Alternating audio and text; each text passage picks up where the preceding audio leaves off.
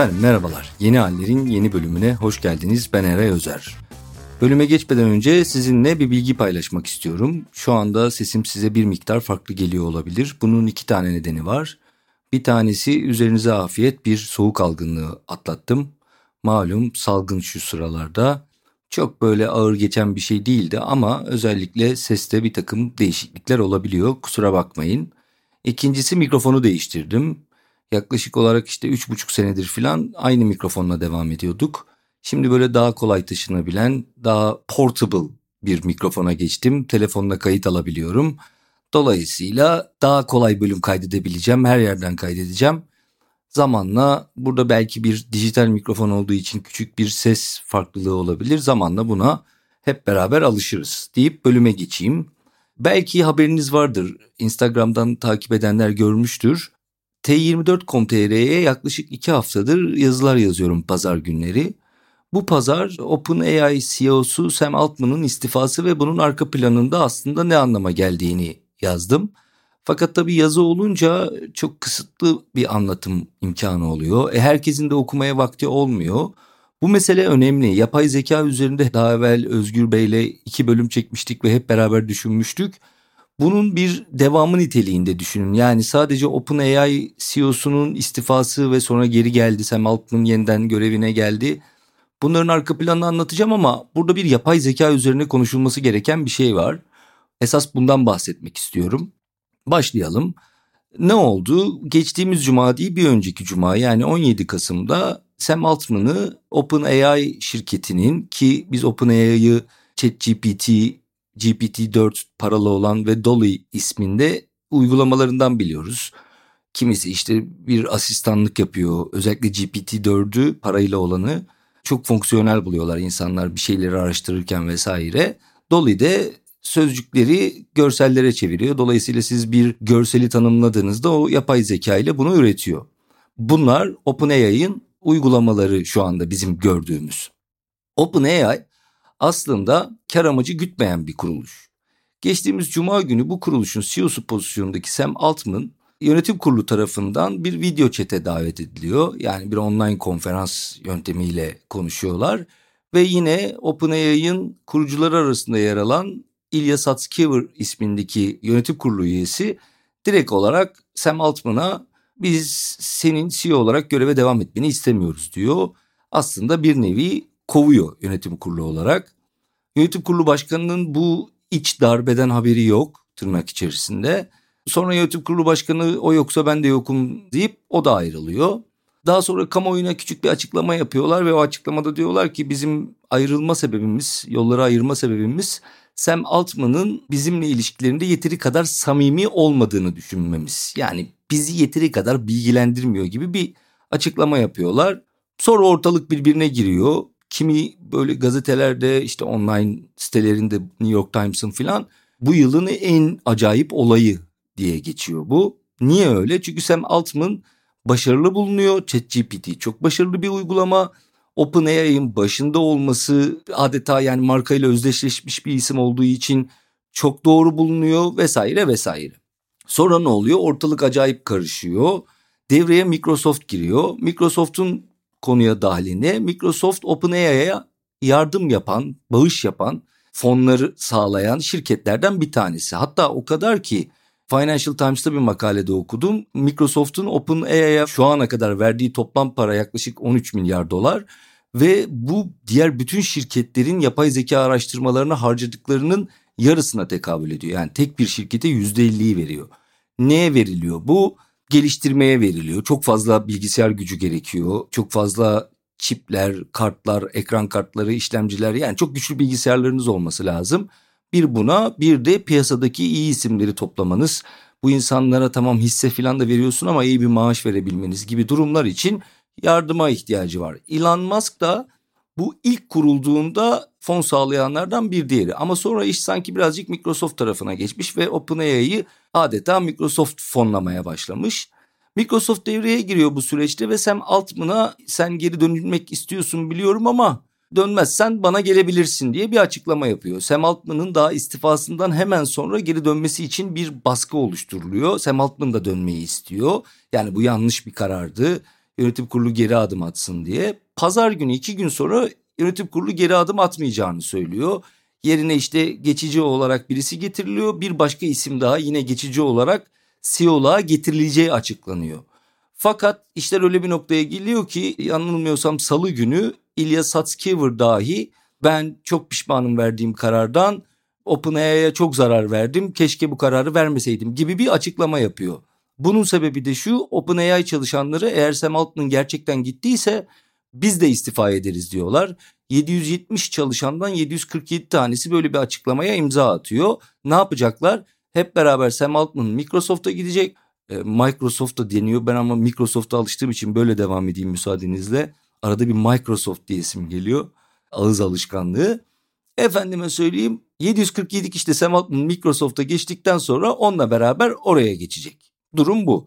E ne oluyor? OpenAI diye bir şirket kalmamış oluyor. O yüzden Satskever ben ne alt ettim ah kafamı nerelere vurayım filan gibi bir açıklamayla bir tür özür diliyor, nedamet getiriyor. Yani aslında darbe başarısız oluyor.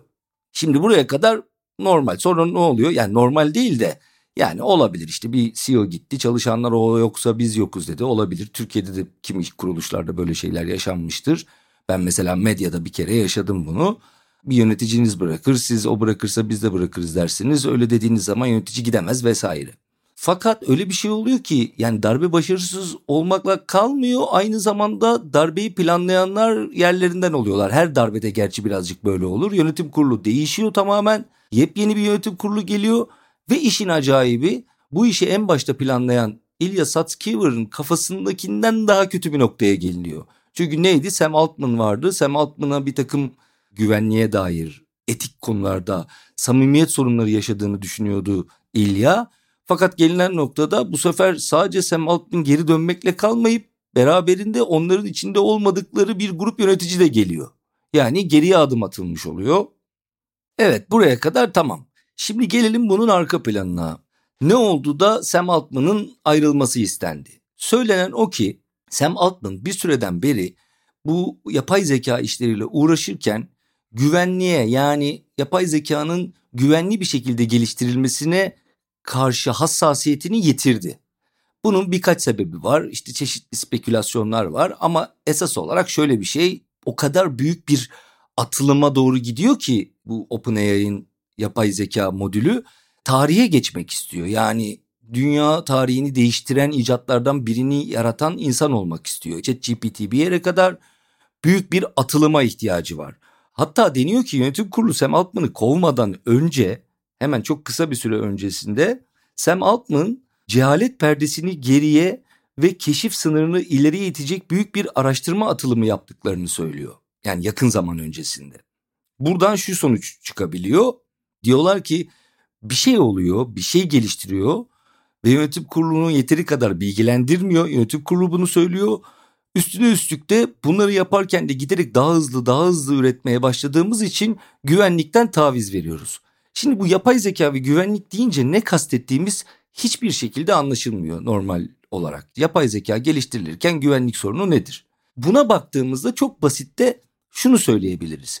Bu yapay zeka bizim kontrol edemediğimiz kadar akıllandığında bizden daha zeki hale gelebilir ya da bizim kadar zeki hale geldiğinde kendisinden daha zeki bir şey üretebilir. Yani bir başka yapay zekanın yazılımını da yapabilir. Öyle de bir gücü var. Öyle bir kafaya gelecek. Ve bu akıllanma gerçekleştiğinde bunun nerede nasıl olacağı çok belli değil. Niye belli değil onu da anlatacağım ama bu gerçekleştiğinde biz bununla baş edebilecek gerekli önlemleri aldık mı almadık mı? Buradaki mesele bu.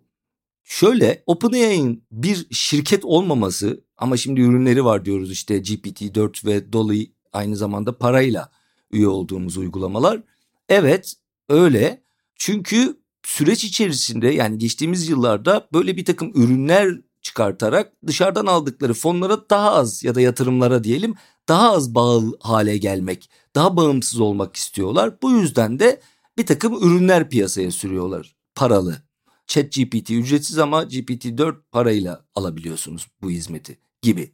Yani buradan gelen para da OpenAI'ye gitsin. Peki OpenAI niye bildiğimiz Silikon Vadisi şirketleri gibi böyle işte bir şirket Wall Street'e kote vesaire değil.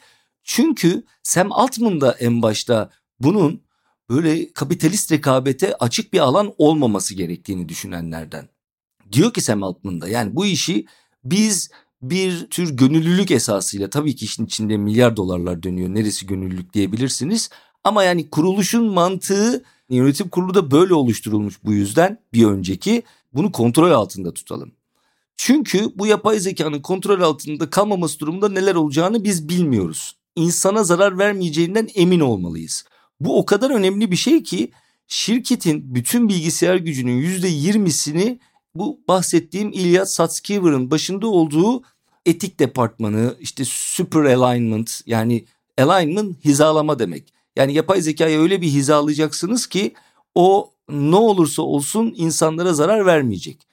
Şimdi söylenen o ki Sam Altman süreç içerisinde bu noktadan birazcık kendi çizdiği noktanın dışına çıkmış durumda. Çünkü işte tarihe geçecek, inanılmaz bir buluşa imza atacak. Gerçekten bu artificial general intelligence yani bir konu üzerinde zeki değil, her konuya dair fikir yürütebilecek bir yapay zeka üzerinde çalışıyorlar. Buna singularity, tekillik diyorlar. Teknolojik tekillik Türkçe'ye çevirdiğimizde ne demektir? Bildiğiniz işte insan gibi bir şeyi çalışırsan, tıp okursan tıpçı olursun. Bizim okumamız ne bileyim 6 sene sürüyor, uzmanlık 8 sene. O 10 saniyede okuyacak. Atıyorum çünkü öyle bir işlemcisi var gibi bir durum. Peki sahiden zararlı olabilir mi? Bilinmiyor. Zararla kastedilen ne? Bir ataş teorisi var. Bu arada ben ataç diyordum Ç ile. Bu şeyleymiş baktım. Ataş. Benim cahilliğim. Bir ataş teorisi var. Yani diyorlar ki mesela bir yapay zekaya bana çok efektif bir şekilde bir ataş üret diye bir komut verdiğini düşün. Yapay zeka bunu o kadar ciddiye alabilir ki çünkü o komut onun için her şeyden daha önemli. Sen şunu demedin yani insana zarar vermeden ya da zararı tam tanımlamadın bu sefer insana zarar vermeden dersen de filan gibi böyle katmanları var. Yani hiçbir açık bırakmaman lazım ona bildirdiğin briefinde, duyurunda, isteğinde. Çünkü yapay zeka bunu yanlış anlayabilir. İnsan gibi konteksten çıkarma gibi bir kabiliyeti olmayabilir. Ve der ki mesela bu ataş probleminde tabii ki abartılı. Dünyadaki mesela en etkili, en efektif ataş üretim tesisini kurdu. Ama dedi ki ben bunun daha iyisini yapamayabilirim ama benden daha zeki bir yapay zeka olsa o yapabilir. O zaman gitti kendisinden 100 kat daha zeki bir yapay zeka programı yazdı. Sonra o yapay zeka programı dünyadaki bütün makinelere erişti ve o makinelerle gitti bir yerleri kazdı etti. Biliyorsunuz her şeyin internete erişimi var. Yani maden aradı. Dünyadaki bütün stokları tüketti. Elinde maden kalmadı ama bir yandan da aldığı bir komut var. Ataş üretmeye devam etmesi lazım piyasadaki bolluk ataşı fiyatlarının düşmesi falan onu ilgilendirmiyor.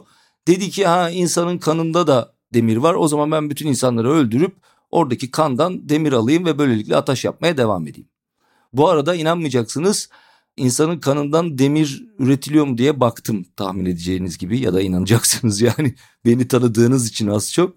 Yapılıyor YouTube'a bunun videosunu koymuşlar tövbe estağfurullah bakmayın hiç gereği yok. Yani kötü bir şey miydi bilmiyordum. Zaten ben de böyle hızlıca baktım da deli midir nedir bir şeyleri ısıtıyordu falan. Ama var yani böyle bir şey. Sırf bu teoriyi okuyunca, problemi okuyunca gidip bakayım dedim. Maalesef var. YouTube'da bile.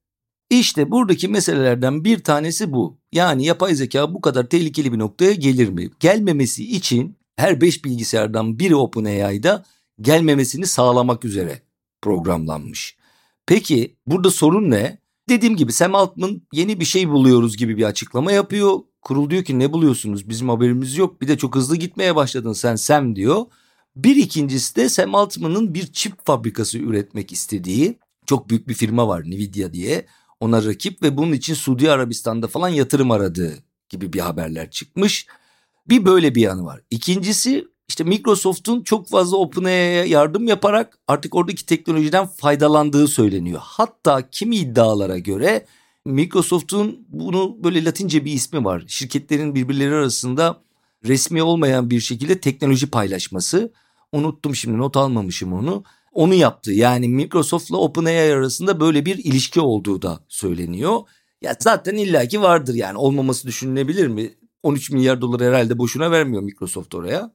Fakat bu iki gelişmenin yani Sam Altman'ın yeni bir şey bulmuş olması ve yeni bir çip fabrikası peşine düşmüş olmasının yönetimin böyle bir karar almaya zorladığı söyleniyor. Ama bu bir başarısız deneme oluyor. İndiriliyor aşağıya. Burada önemli olan şeylerden bir tanesi de şu, şunu anlamak. inince yerine kimler geliyor meselesi var. Şimdi board'daki sadece eskiden kalan bir kişi görevine devam edebiliyor. Yani bir önceki yönetim kurulundan bir kişi kalıyor geri kalanın tamamı değişiyor. Larry Summers diye bir adam var Amerika eski hazine bakanı. Bu adam gerçekten pek hoş bir insan değil. Ünlü bir ekonomist evet ödüllü vesaire. Fakat mesela aratıyorsunuz işte kadınlarla ilgili abuk subuk laflar etmişti. Dünya tarihine baktığımızda çok önemli buluşlara imza atan erkek sayısı kadın sayısından daha fazla. Acaba niye filan gibi böyle konuşmaları var. Tuhaf bir adam. Harvey Weinstein'la işte böyle bir arkadaşlığı var. Onun jetlerine binenlerden bir tanesi. 2008 mortgage krizinin mimarlarından olduğu söyleniyor. Amerika'daki bankacılık sistemini çökerten e, sistemi kuranlardan birisi olduğu söyleniyor falan filan. Böyle bir adamı board'a yani yeni yönetime aldılar. E ikincisi şimdi zaten Microsoft'un şirkete hakim olduğu tescillendi. Niye? İşte CEO'yu da kovsan Microsoft diyor ki gel bende çalış. Ekibini de al gel. OpenAI'da 747 kişi zaten Sam Altman'ın peşinden gitmeye razı. Dolayısıyla bu board'un içerisinde yani yönetim kurulunun içerisindeki bir takım isimlerin önü kesilmiş. Onların bu etik kaygıları ciddiye alınmamış oluyor. Mesela Helen Toner var. Bir bilim insanı. Mesela Tasha McCauley var. Bu ikisi efektif altruizm denilen bir felsefe var. Bunlar Oxford'da William McCaskill ve Toby Ord isminde iki felsefecinin ortaya attıkları.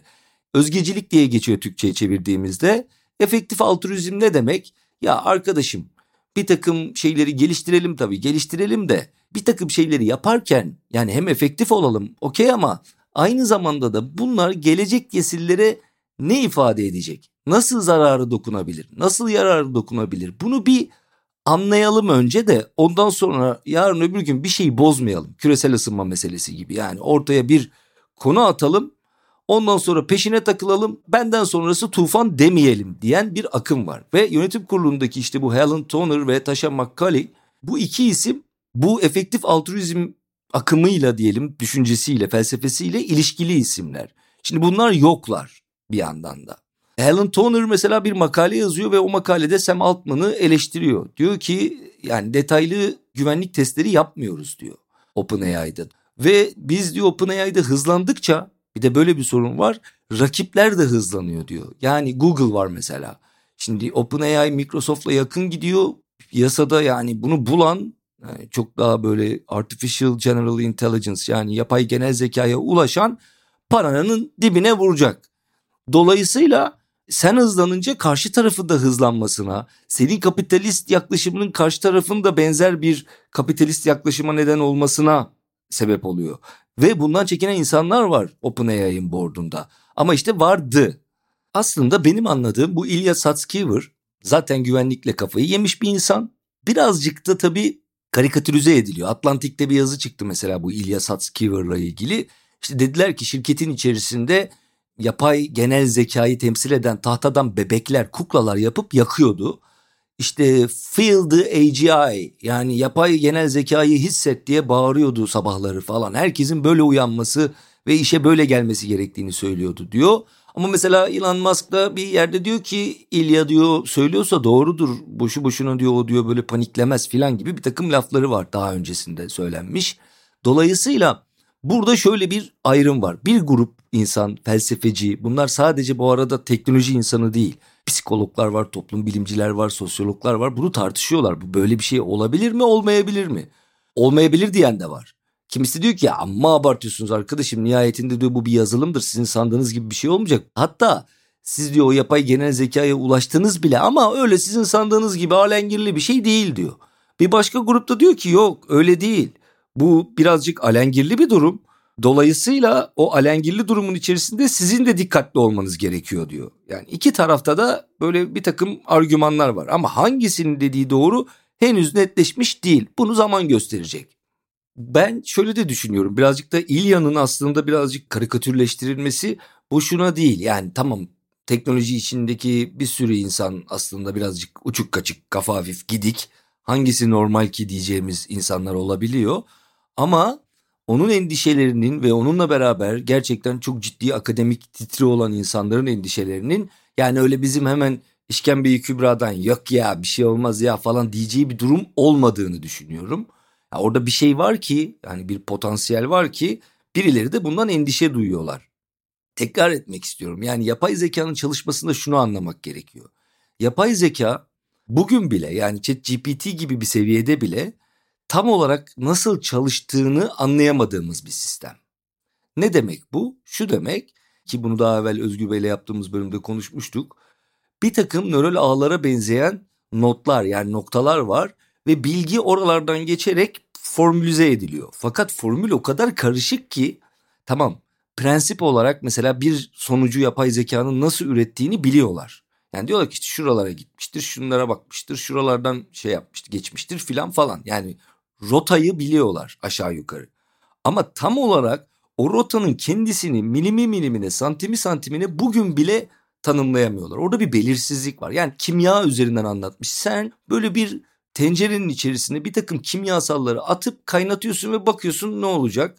Sonra diyorsun ki dur şundan biraz daha az koyayım, bundan biraz daha fazla koyayım. İşte makine öğrenmesini arttırayım da dil yeteneğini kısayım filan. Atıyorum şu anda tamamen. Dolayısıyla bugün bile nasıl çalıştığını bildiğimiz ama nasıl çalıştığının bütün detaylarına vakıf olamadığımız bir sistem yapay zeka.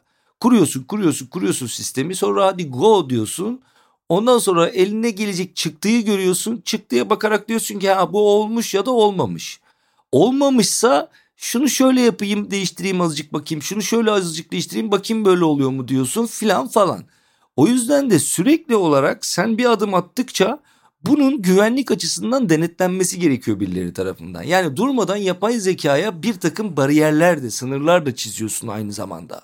İşte İlya'nın başında olduğu ve dediğim gibi OpenAI'ın beşte birini kullanan bilgisayar gücünün bu yapı yani bu Super Alignment Team denilen süper hizalama ekibi bununla uğraşıyor. Şimdi sen buna yeteri kadar vakit ayırmazsan bir, yeteri kadar para ayırmazsan iki yeteri kadar önem vermezsen üç, ortaya ne çıkacağı bilinmez diyen bir ekip var. Birileri bu ekibi fazla hayalperest buluyor. Birileri de diyor ki yok konu hayalperestlikle alakası yok bu olacak. Bu olduğu zaman da ortaya çok acayip bir şey çıkacak. Bu öyle ki işte elektrik gibi, ateş gibi ne bileyim dünyanın en büyük icatlarından biri gibi bir şey olacak. Bugün bile oraya yakın bir noktadayız. Dolayısıyla bunu en başından kontrol etmemiz lazım diyor. Tartışmanın bir yüzünde de şey var. Bir grup insan da diyor ki bunu şirketlerin insafına bırakırsanız kapitalizm öyle bir şey değil. Buradaki rekabet, firmalar arası Google'la OpenAI arasındaki rekabet vesaire eninde sonunda illaki böyle bir şeye sebebiyet verir. Yani bir yanlış üretime sebebiyet verir. Gelin bu işi devletler sınırlasın diyor. Burada işte ifade özgürlüğü tartışması giriyor. Devletin toplumdaki rolü nedir? Böyle şeylere de karışmalı mı, karışmamalı mı ki görüyoruz ki devlet her şeye her yerde karışıyor. Ama ortada da gündemi dağılmış bir devletler durumu söz konusu. Yani devletler oturup da şu anda yapay zekayı sınırlayalım mı? Bunun için ortak bir birlik kuralım mı? Ben üretmezsem sen de üretme. Çünkü orada da öyle bir mesele var. Yani tamam işte Amerika, Çin iki kutuplu dünya. Tamam Amerika'da bir sınırlama getirdim. Bakalım Çin getirecek mi? E sen üretmezsen o üretirse ortaya çıkacak şey sana zarar veriyor olabilir. Belki adam böyle makinelerin eline silahları verecek, salacak üstüne. Onlar kullanacak en efektif şekilde, en az kurşun harcayarak falan. Neyse yani gerçekten bunların düşünüldüğü bir evrendeyiz. Dolayısıyla bir grup şirketler bu işi yapmasın, devletler devreye girsin diyor. Bir grup olur mu kardeşim? Devletler zaten bu işin muhteviyatından anlamazlar. Bu işi bilenler yapmaya devam etsin diyor. Ben açıkçası kendi fikrimi söyleyeyim. Devletler herhangi bir şekilde böyle bir durumda gerekli sınırlamayı yapabilecek kabiliyette yapılar bugün değiller. Yani ya çok sınırlamacı tepeden üstten bir bakışla 3-5 tane gerçekten bu işi gönüllülük esasına göre yapan ve kamuya açık yapan insanı kısıtlayacak ve aslında perde arkasında bu yapay zekayı üretmeye devam edecek, geliştirmeye iki tarafta gizli gizli birbirine rakip olmak için ya da bugünkü gibi şirketlerin rekabetiyle bu iş ilerleyecek ve en azından kimin ne yaptığını biliyor olacağız. Ama bu ayın içerisinde, Kasım ayı içerisinde Britanya'da bir toplantı yapılmış yapay zekanın tehlikeleriyle ilgili. Aynı zamanda işte sektör liderleri Sam Altman falan gibi adamlar da gitmişler. Çin ve Amerika'da katılmış. Toplamda 28 ülke katılmış. Bir şekilde devletler bu konuyu görüşmeye başlamışlar. Önümüzdeki yılda da Güney Kore ve Fransa'da da iki toplantı daha yapılacakmış. Böyle bir karar alınmış. Sonuçta devletler bu işe dahil oluyorlar. Ama dediğim gibi perde arkasında bu yarış sürer mi sürmez mi? Sürer. Yani şey diyorlar buna örnek olarak mesela Dolly vardı koyun insan kopyalanabiliyor ama artık kopyalamıyoruz falan. Birincisi bizim bildiğimiz kopyalamıyoruz. yani ne olduğunu bilmiyoruz. İkincisi insan kopyalamaya çok da gerek yok. Yeteri kadar insan var zaten. Tam tersi insanlardan kurtulmak isteyen bir yapı var bugün. Çok fazla nüfus var. Nüfusa bağlı bir şekilde kıtlık var. Kaynakların dağılımında sorun var. Dolayısıyla insan kopyalamak böyle yaldır yaldır peşinden koşulacak bir teknoloji değildi. Ama yapay zeka için aynısını söyleyemiyoruz. Yapay zeka öyle bir şey değil. Yapay zeka gerçekten bir üst düzey bilinç seviyesine ulaştığında ne olur ne olmaz bunu kestiremiyoruz. Tartışmanın özetinde günün sonunda geliyoruz yine aynı yere. İnsan bu aç gözlü hep daha fazlasını istiyor. Devletse de insanlardan müteşekkil olduğu için devlet de öyle. Ben yaptıysam ya o da yaparsa ben o zaman eksik kalmayayım. Ben geride kalırım belki yapmazsam vesaire vesaire diyor. Dolayısıyla insanlığın sonu orkolukta bu olsun efendim çok hayırlı bir yere gitmiyor. Bu OpenAI'daki CEO'nun gidip geri gelmesi de aslında buna bir delalet. Deniyor ki bu saatten sonra artık kimse buradaki çalışmaların hızının önüne geçemez. Kimse eskisi kadar güvenlikten bahsedemez. Dolayısıyla güvenlikten bir takım tavizler verilecek belli ki ve bu tavizler sonrasında da ortaya ne çıkacak? Hakikaten bizi böyle yiyip bitirecek bir yapay zeka ile mi karşı karşıya kalacağız yoksa başka bir şeyle mi bilmiyoruz efendim. Bir bölümün daha sonuna geldik. Kalın sağlıcakla bir sonraki bölümde görüşmek üzere.